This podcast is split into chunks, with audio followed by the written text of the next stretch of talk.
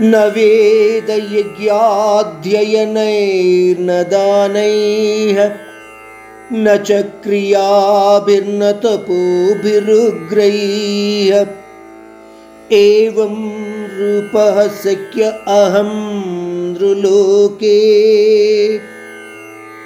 द्रष्टुं त्वदन्येन कुरु प्रवीरा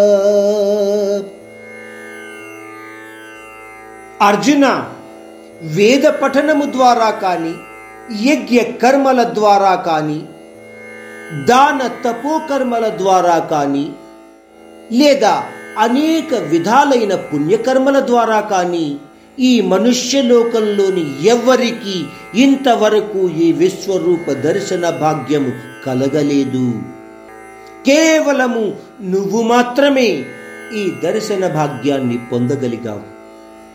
మరొక్కసారి శ్రీకృష్ణుడు కేవలము నాకు నీ ఎడల ఉన్న కరుణ కారణంగా మాత్రమే నా విశ్వరూప దర్శనాన్ని నువ్వు పొందగలిగావు అని అర్జునుడికి గుర్తు చేస్తున్నాడు. ఇంకొక రకంగా కూడా మనము చెప్పుకుంటే అర్జునుడు కూడా ఆ పరమాత్ముని యొక్క విభూతి తత్వాలలో ఒక భాగము కాబట్టి అర్జునుడి ఎడల కరుణతో ఆ పరమాత్ముడు తన యొక్క విశ్వరూప దర్శన భాగ్యాన్ని కలిగించాడు అని కూడా మనము గ్రహించవచ్చు.